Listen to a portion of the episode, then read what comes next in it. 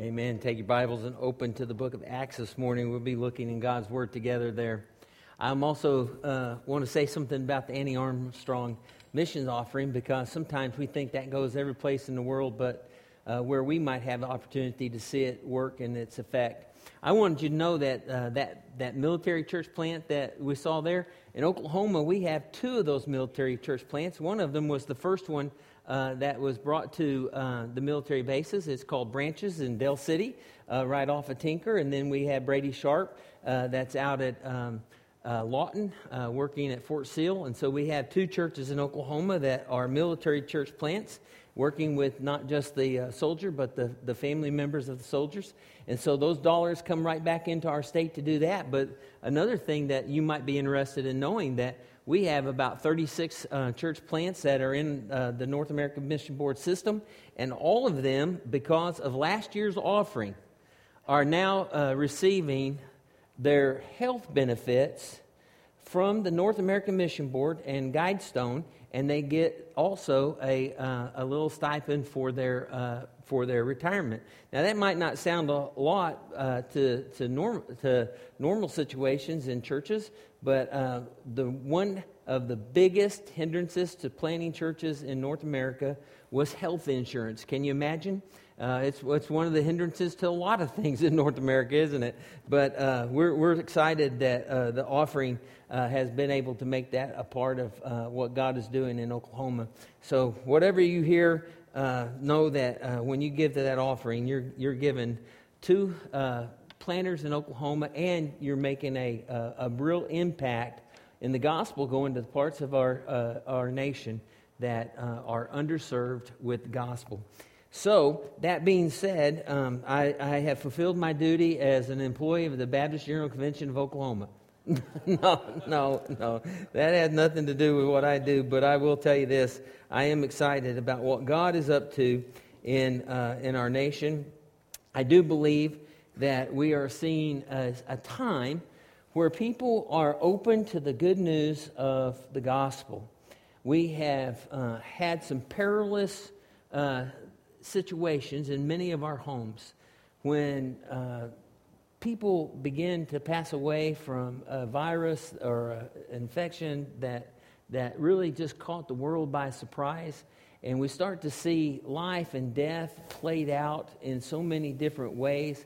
We see the tragedy of, of the war that's going on in Ukraine, and we, and we know that, that there is something that has to be more to life than this uncertainty of day to day living. And because that there's a lot of people questioning about that uncertainty of day to day living, those of us with the good news of Jesus Christ, we have a door that is flung wide open for us to tell the story of Jesus Christ. And we have the power to do that. So I want to take this week and next week to talk to you as a congregation about uh, the power that God has granted to you as a congregation, as individual followers of Jesus Christ, so that you might expand the gospel kingdom. And I want to do this because I want you to be prepared to receive a new pastor. Amen?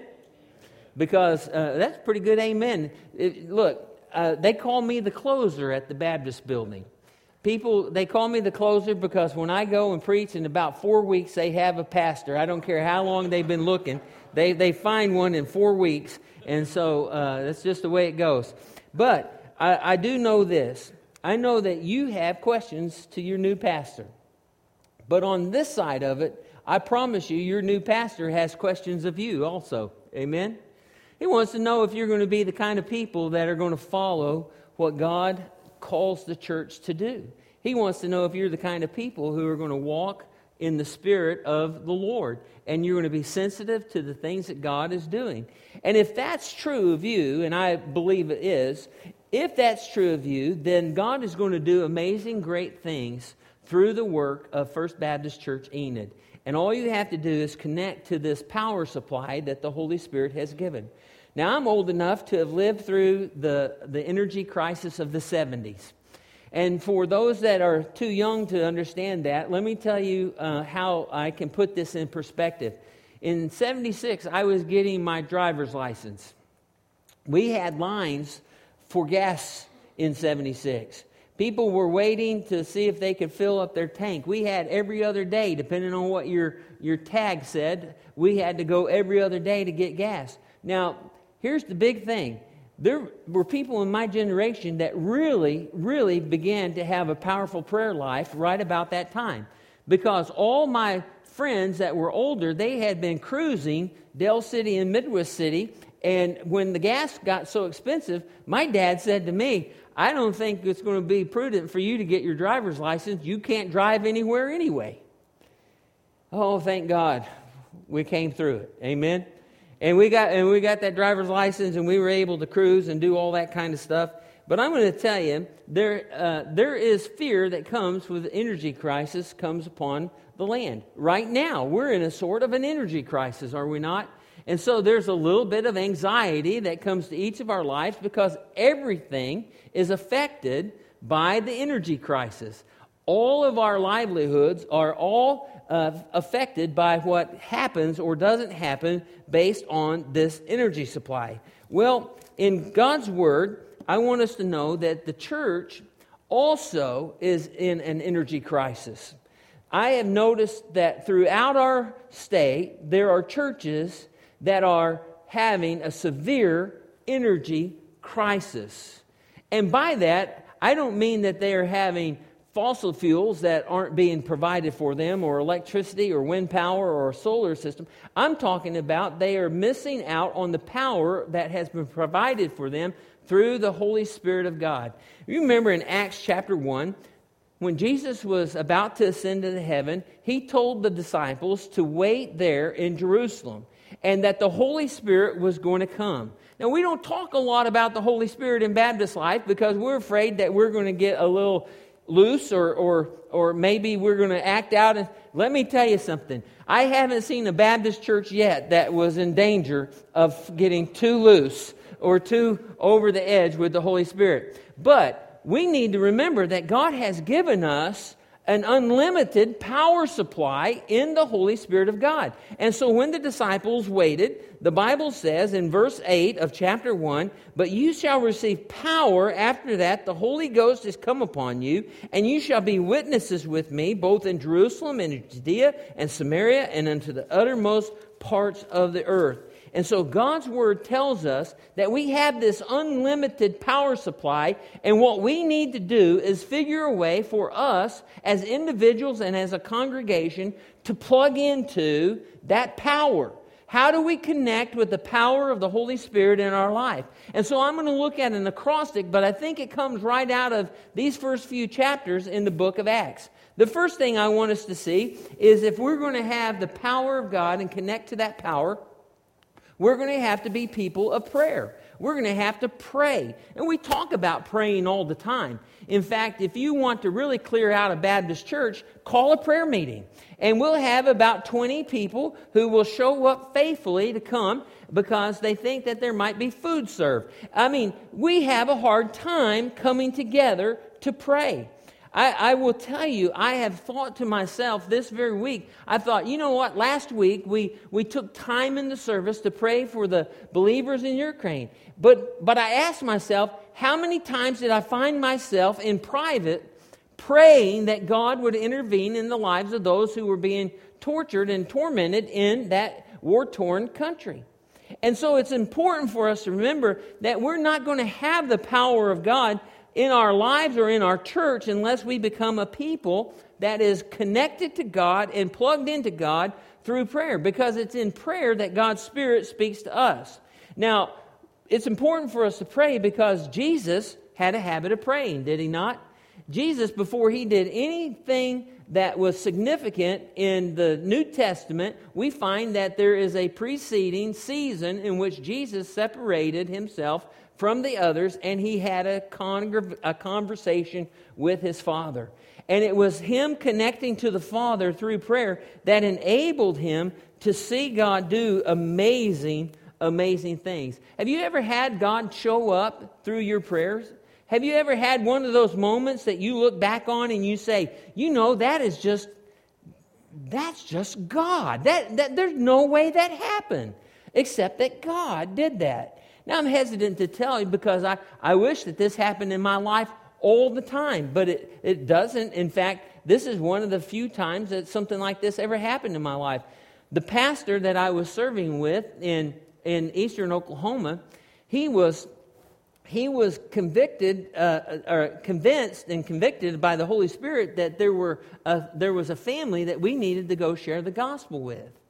The young girl had been a runaway and she had had some traumatic experiences while she was in her uh, condition of running from God and running from her family. And so she was brought back to her grandparents' house. Her grandparents were lost as well and didn't know Christ. And so we had a season of prayer at his house, and we prayed for that entire morning.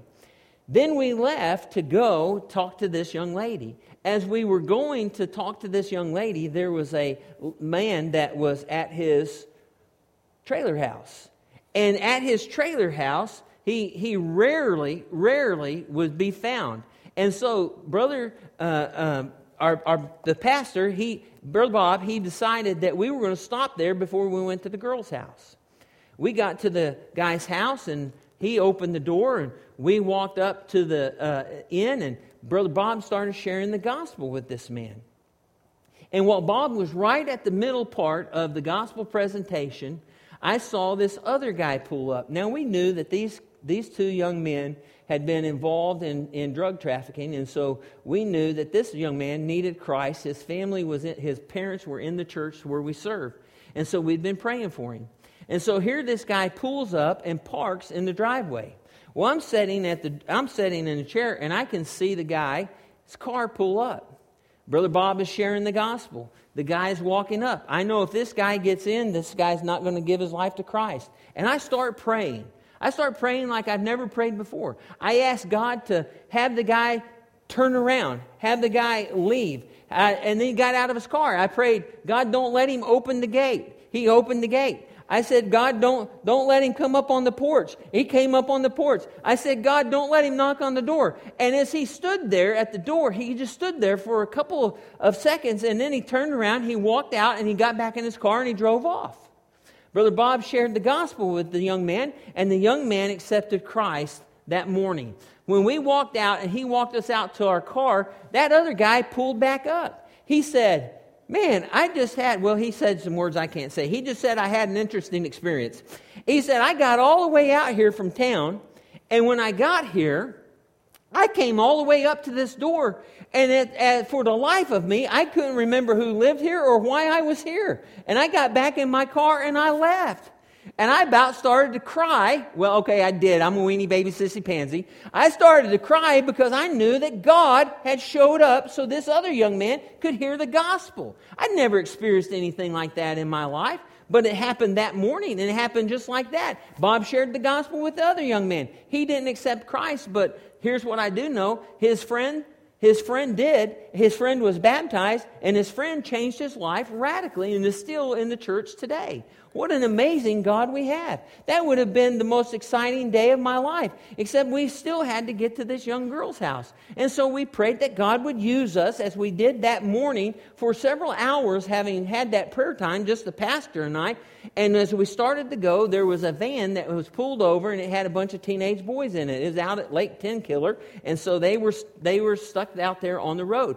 And the, and the, and the, the pastor said, Hey, is those kids that were walking down this uh, road here, are they with you? And he said, Yes, they are. So the driver was there, and the kids were walking down. They were trying to go to, to a gas station.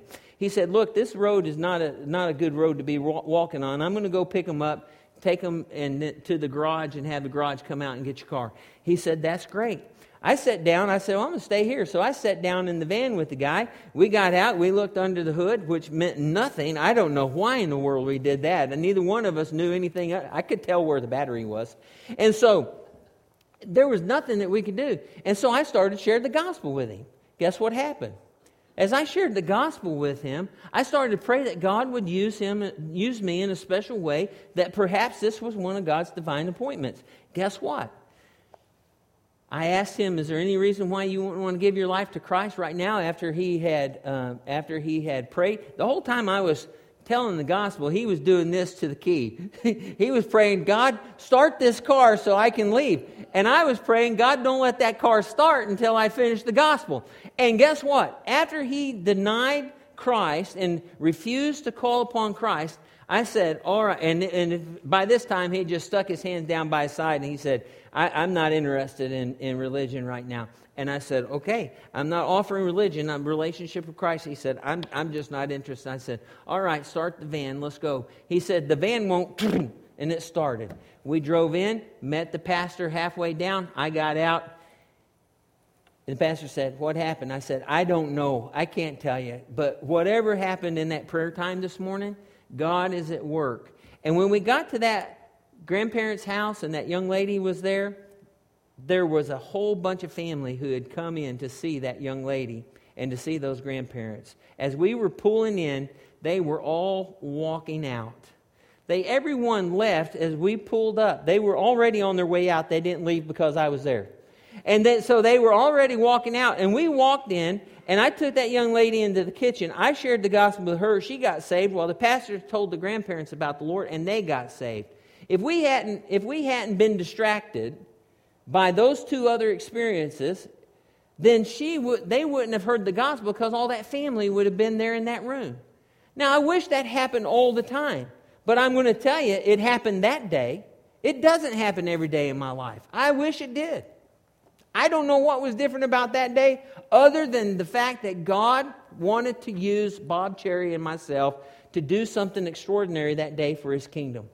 What would have happened if we hadn't spent that time in prayer? What would have happened if the pastor hadn't been burdened for the lost in his community? What would have happened if we hadn't spent time connecting with the Spirit of God in prayer? I'll tell you what would have happened. Nothing would have happened that day.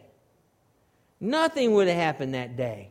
And I promise you that I look around our state and I see church meeting after church meeting after church meeting, and over half of our churches baptize nobody in a year. Do you understand that? On the Southern Baptist Convention, we have over we have over a third of our churches that haven't baptized anybody in 2 to 3 years. You know why that happens? Because they're not connecting to the Holy Spirit in prayer. Because when you pray fervently, something happens in your life and in the life of the church.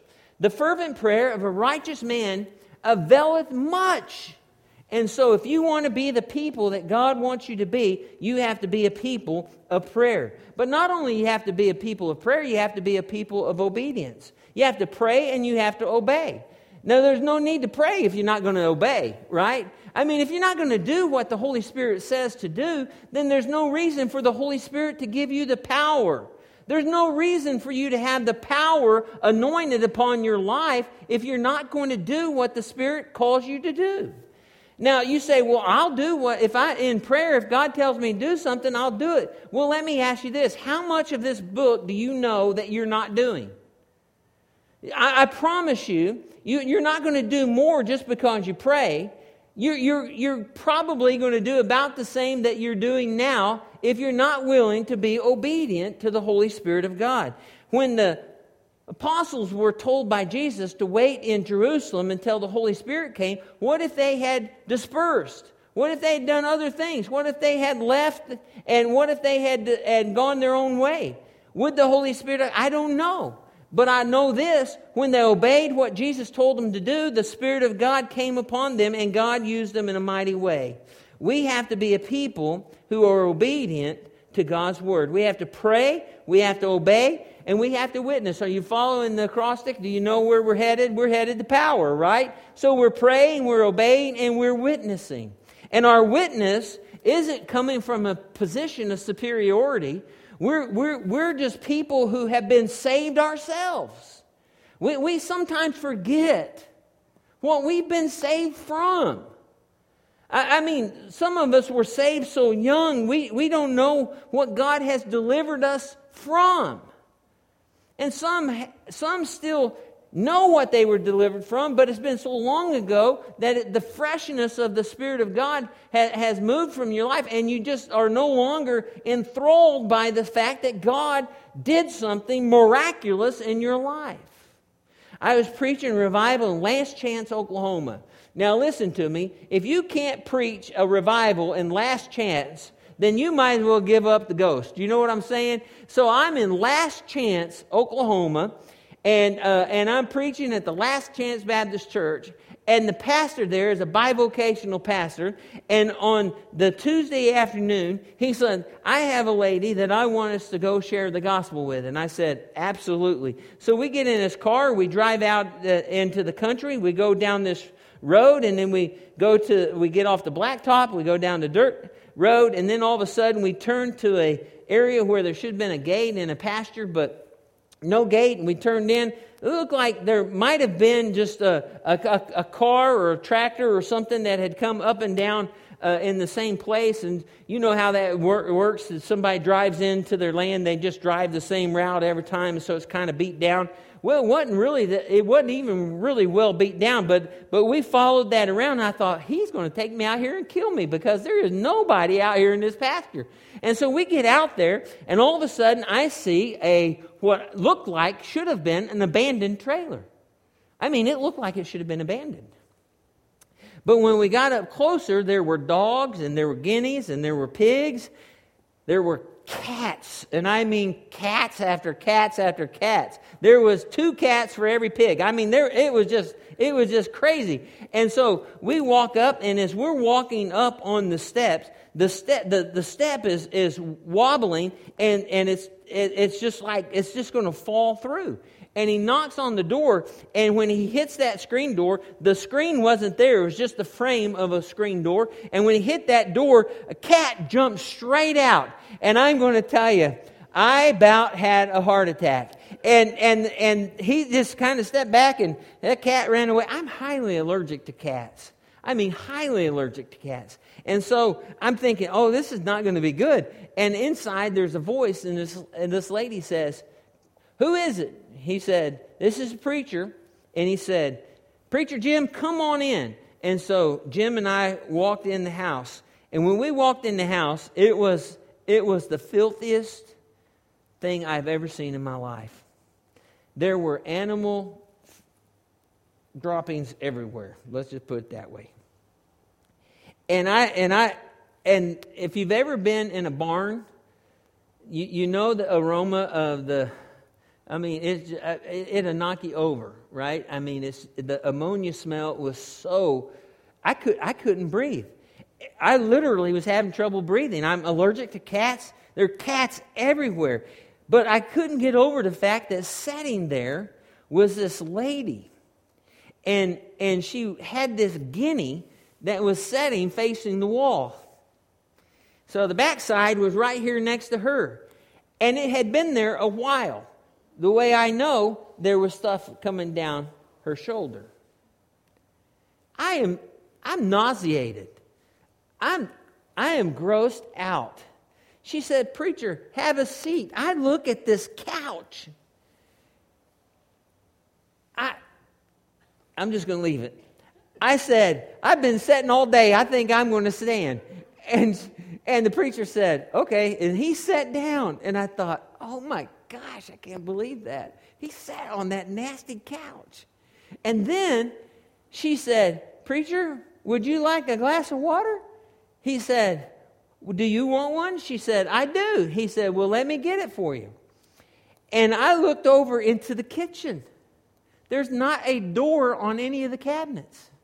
There's as many animals laying in those cabinets as there are glasses.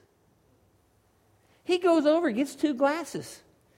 He says, Alan, you want a glass? I said, No, I've been drinking all day. I know, I, I, I, I'm going to stand here. and He gets those two glasses. And I promise they're, they're, they're not clear. And he hands her that glass of water, and he drinks his glass of water, and he shares the gospel with her. She doesn't get saved. He's shared the gospel with her many times. I, pr- I prayed for him while he shared, and, and, we walked, and we walked out. I'm telling you, I can't describe what I experienced. It was so bad. We get in the car, his truck, and we start going back through that field. I looked over at him. I said, Jim, how did you do that? He said, Do what? How did you sit on that couch and drink that water? How did you do that? And he stopped. And he dropped his head. And I'm looking at him, and all of a sudden, tears start coming down his face. Jim was bivocational pastor. He was a superintendent at schools at Preston. He, he, he, he was a man of means. He was a man that had that, and, and he's and he's just he's just weeping. And I don't know if this is, I don't know if this is a family member, if I've offended him, or what's going on. I said, Jim, what's going on? And he said, he said, Oh, Alan. He said, i tell you how I did that. I said, Please. He said, I just think about how I was when Jesus found me. You see, I thought I was all clean, and I thought I was living the big life, and I thought that everything around me was pristine. But in actuality, when God looked at me, He saw me in the filth of my sin, just like you saw that lady. He saw that I was eating and drinking the fares of the world that was filthy and disgusting. And He knew that He could give me something new. He could give me living water that was fresh and clear. And when he looked at me, he saw me in my depravity, and he didn't see me as a person to be pitied, but he saw me as a person who needed a Savior. And Alan, all I saw when I looked at that lady, and every time I go back to her house, all I see is a lady who desperately needs the Savior to deliver her. I thought to myself, oh my, that, that, is, that is our life, is it not? Our salvation came at great expense to the Lord. He left pristine heaven to come to a dirty, filthy world, to die on a cruel, ugly cross, so that you and I might be delivered from our, from our filth and from our sin for us we pray, we obey, we witness, and we encourage. First Thessalonians says, Therefore, encourage one another and build one another up. Oh, I just tell you that if you are a church that is truly a church, or you're an individual, a true individual who knows what it is to encourage other people, you will not be able to contain the crowds. There is, we live in a generation where everybody is negative and everybody is tearing at each other. I, I wish it was social media that we could bring, but we've been doing it long before social media came along. We, we will talk about and we will criticize and we will snip at people all the time. And the church is, no, is not immune from that kind of behavior. We, we oftentimes are critical of our, of our brothers and sisters in Christ. But what would it be? What would it be if we were not a people that were known to be critical and, and discouraging? What if it were known that we were a people who truly loved and encouraged one another in the faith? That's why it tells us here in chapter 2, it says this it says, in verse 46 and they continued daily with one accord in the temple and breaking bread from house to house did eat their meat with gladness and singleness of mind, praising God and having favor with all the people. And what happened? And the Lord added daily to their numbers. People wanted to be where they were encouraged, where they were given hope, where they were given help. I promise you, we live in a very discouraging society today. We have people that feel that it is their privilege to tear down, and they now are gifted at tearing down. They, and they take great pride in it. But, but listen, we've all been torn down. We've all been criticized. We've all been critiqued. We've all had the trouble that comes when people are saying bad things or ugly things or, or even things that aren't correct, but they, they, they make us sound horrible. What if we were people? What if the church was the place where people could come in and every word we spoke was a word of affirmation? You know what the Bible says? Let no corrupt communication proceed out of your mouth, but only that which is good. To the building up, to the building up you know, I think that that we would have such a power of the Spirit of God upon our life if we could control this little thing called the tongue. If we could just control that tongue and we could speak the word of God with love and encourage the, the people that come, oh, what God can do. If we're a church that prays, obeys, witnesses, encourages, I promise you, you will be a church that rejoices. Can you imagine the joy that the, that the apostles had as God was adding daily to their numbers those who were being saved? Do you know what joy it is in the life of a church when people are walking the aisle and getting saved weekly? I mean, every week somebody's getting saved. I know. I grew up at First Southern Del City. I never attended a church service. When I started going to church, I never attended a church service that somebody wasn't saved.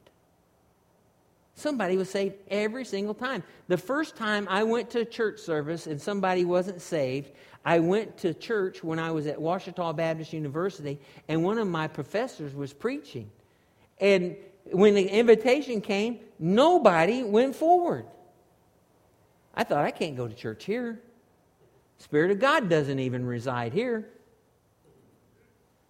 Little did I know that I would go to multiple churches and I would see multiple invitations given, and nobody walked the aisle. And you know what? There wasn't much joy in those churches. There wasn't much rejoicing in those churches. There wasn't much celebration in those churches.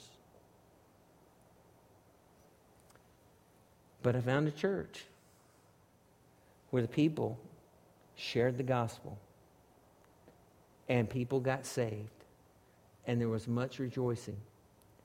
I, I, I think I've told you, growing up at First Southern Del City, we had some great pre- preachers in my time. We had John Bisagno, Jimmy Draper, and Bailey Smith, and every time somebody got saved. But you know what was interesting? I wouldn't tell them because I don't want to hurt their feelings. But it wasn't their preaching that got anybody that got that many people saved. And it wasn't their preaching that got somebody saved every week. You know what got people saved every week? An energized congregation. Because every single person that walked the aisle had a church member that came down and stood by them that had been sharing the gospel of Jesus Christ with them. And when the people in the pew are empowered with the Holy Spirit and God begins to use the people in the pew, God will empower the preaching of His word, and people will be saved. Oh, I'm going to tell you, I know, I know it is your heart's desire and prayer that you will be a people who are filled with the power of the Holy Spirit. And I'm praying that you will be a people who are fast to pray, that you are fervent in your prayer. That you obey what God's word tells you to do and that you don't do it slowly, but you do it immediately. That you're faithful as a witness of God. That you are an encourager of one another in the body of Christ. And that you will find the joy, the joy that comes from walking with God. Let us pray. Father, I just want to come before you now. And Lord, I ask that your Holy Spirit would empower us from on high. And Lord, to empower us, to plug us into your power stream, means that we have to be willing to be used by you. There's no need for you to empower us if we're going to be disobedient. There's no need for you to empower us if we're not going to be your witness. God, there's no need for us to have your power if we're just going to do church. Because we can do all the things that we do in church, and we can do them week after week, month after month, year after year, and your Holy Spirit doesn't even need to show up. We can sing and we can talk and we can preach and we can do all of those things. We can serve the community. We can do all of those things. But the one thing we can't do without your Holy Spirit is we can't see lives transformed we can't see the joy that comes to a person's life when they repent of their sins and believe upon you. And so, God, I pray that, Lord, we will have a desire and we will have a sense of urgency in this generation to be filled by your Spirit. That we, as your witnesses, would see souls saved and the joy of the Lord fill this place as new converts are brought into the family of faith. God, that means that your Holy Spirit's going to have to work in our lives. For some, Lord, it's going to mean that we're going to have to be faithful, fervent in our prayer. For some, we're going to have to be obedient to what your Spirit has already told us to do. We've been asked to teach, we've been asked to serve, we've been asked to step up, and we've given a million excuses. But Lord, today we need to just be obedient. We need to be your witness. You've, you've spoke to us, and we know who we need to share with. We just haven't done it. Father, some may have a quick tongue or a critical heart. And God, you need to turn that to a voice of encouragement. And Lord, we need the joy that comes from knowing you. However, your Spirit has spoken to us today, whether we come forward and pray at these steps, or whether we just speak to you in the quietness of these songs as we respond to your invitation.